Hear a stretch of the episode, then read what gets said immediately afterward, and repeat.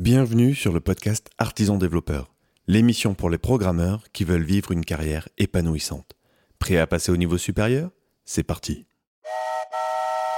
Pour le cursus Artisan Développeur, quand j'accompagne des entreprises, des équipes en entreprise, il y a huit modules qui sont les huit modules du cursus et à la fin de chaque module, on prend un temps avec les équipes pour débriefer du module. Et si je te parle de tout ça, c'est parce qu'en fait, à la fin du module 1, j'utilise un jeu, un jeu de cartes, euh, que j'ai créé. Et, dans ce jeu de cartes, en fait, tu, simules une équipe. Et cette équipe doit choisir son architecture de départ. Est-ce qu'elle part en microservice ou est-ce qu'elle part dans une approche monolithique? Et puis en jouant, j'ai souvent cette question. Si je sais que je vais en avoir besoin, pourquoi ne pas le mettre tout de suite? Alors j'avais jusque-là une réponse assez simple. Parce que tu vas tout de suite payer la complexité de cette décision alors que tu n'en auras pas forcément besoin. Tu vois, moi j'ai un exemple dans, dans une startup que j'accompagne. On est pas mal impliqué dedans, ça fait 18 mois qu'on est lancé et on commence à peine à distribuer l'architecture. Je préfère parler d'architecture distribuée que de microservices qui est, qui est un peu trop un buzzword, un mot valise, un peu trop employé à tort ou à raison. Donc parlons simplement d'architecture distribuée. Bah, simplement, en fait, on a commencé par une approche monolithique et puis on a mis en place un bus de communication. D'abord, utilisé en soi, on va dire, une espèce de boucle interne par un seul serveur. Et puis, on est passé à deux serveurs. Et puis après, on réfléchit à l'étape suivante et on y va progressivement. Et finalement, je suis convaincu d'une chose, c'est que si on avait fait ça d'entrée, premièrement, on n'aurait probablement pas fait les bons choix de frontières. Et deuxièmement, on aurait payé le prix d'une complexité qui nous aurait ralenti et peut-être du coup empêché de signer les contrats qui ont justement amené à la nécessité de cette architecture. En tout cas, on a maintenant beaucoup plus d'informations pour faire les bons choix, j'en suis convaincu, et je suis ravi qu'on ait attendu pour, euh, pour faire bouger les choses. Alors finalement, euh, je te dis, ça c'était la réponse que j'avais jusqu'à maintenant, mais en écoutant Sandro Mancuso, une de ses conférences, j'aime bien la, la nuance qu'il apporte. Il apporte un autre regard, il parle du point d'inflexion, de ce moment où tu dois prendre la décision. Finalement, entre une approche directe et une approche euh, big upfront design, tu sais que j'ai un point de vue assez marqué pour l'approche directe. Vraiment, dans la lignée de Beck, chaque décision prise trop tôt est un pari sur l'avenir, et ce sont des paris qu'on gagne rarement. Juste deux citations de Beck. XP est un pari. On parie qu'il vaut mieux faire quelque chose de simple aujourd'hui et payer un peu plus demain pour le changer si besoin est, que de faire quelque chose de plus compliqué aujourd'hui dont on n'aura peut-être jamais l'usage de toute façon. XP va à l'encontre des instincts de bien des programmeurs à cet égard. En effet, nous prenons l'habitude d'anticiper les problèmes. Quand ils finissent par survenir, nous en sommes ravis, mais s'ils ne viennent jamais, nous ne nous en apercevons même pas.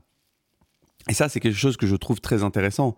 C'est quelle est notre capacité à réellement prendre du recul objectif sur les décisions qu'on a pu prendre et qui n'ont finalement jamais été utiles. Et tout ça ressemble furieusement à ce qu'on appelle en psychologie le biais de confirmation. Allez, je te fais une petite, une de Wikipédia. Le biais de confirmation, également dénommé biais de confirmation d'hypothèse, désigne le biais cognitif qui consiste à privilégier les informations confirmant ses idées préconçues ou ses hypothèses et à accorder moins de poids aux hypothèses et informations jouant en défaveur de ses conceptions.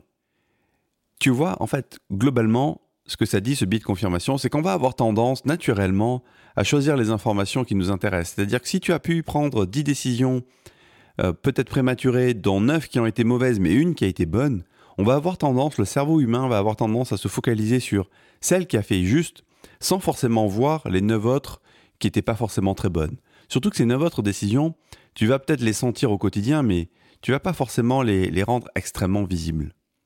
Et donc dans cette logique-là, Kentbeck nous dit ne faites pas de paris sur l'avenir, vous les perdrez systématiquement. Et ce que j'aime bien avec Sandro, c'est qu'il apporte une nuance dans ce raisonnement. Lui, il n'a pas de, il n'a pas de chapelle, il n'a pas de parti pris entre l'approche directe ou l'approche euh, big upfront design. Il prône quelque chose que je trouve intéressant. Il dit il vaut mieux corréler le niveau d'investissement dans une décision avec le niveau de certitude que nous avons sur les facteurs qui nous poussent à la décision. Donc en gros, plus on est confiant dans les hypothèses qui sous-tendent la décision et plus ça vaut le coup de la prendre tôt. Euh, si par contre on n'est pas confiant dans ces hypothèses, vaut mieux retarder le moment où où on aura plus de certitude. Et de fait, Kentbeck et Sandro sont plutôt cohérents. C'est juste que Kentbeck ramène à zéro la, certitude que nous avons sur les décisions. Et du coup, si j'en reviens à la question de départ, Pourquoi ne pas partir sur des microservices tout de suite? La réponse, eh bien, elle est assez simple. C'est qu'il y a une incertitude fondamentale. Tu sais bien que tu vas en avoir besoin. Au bout d'un certain temps, la question, c'est quand? Et cette question, eh bien, elle change tout. Au final, j'aime bien l'ouverture qu'apporte Sandro Mancuso, mais mon expérience me montre qu'on se trompe beaucoup plus qu'on ne le pense sur ce qui est vraiment important et les priorités à mener. Du coup, je deviens de plus en plus minimaliste et tu vois, si tu nous suis depuis quelque temps, que ce soit dans l'arène, dans l'application qui sous-tend un petit peu l'accompagnement qu'on fait en entreprise, on y va vraiment par itération de quelques jours. On développe un petit bout, on le met dans les mains des utilisateurs, et on regarde ce qui se passe, comment la valeur livrée est perçue, utilisée, et les feedbacks que ça nous donne. Voilà, j'espère que cet épisode t'a inspiré. Si c'est le cas, envoie-moi un petit feedback, benoît.artisandéveloppeur.fr et si ça t'intéresse d'en savoir plus sur ce jeu de cartes que j'ai créé que je suis en train de.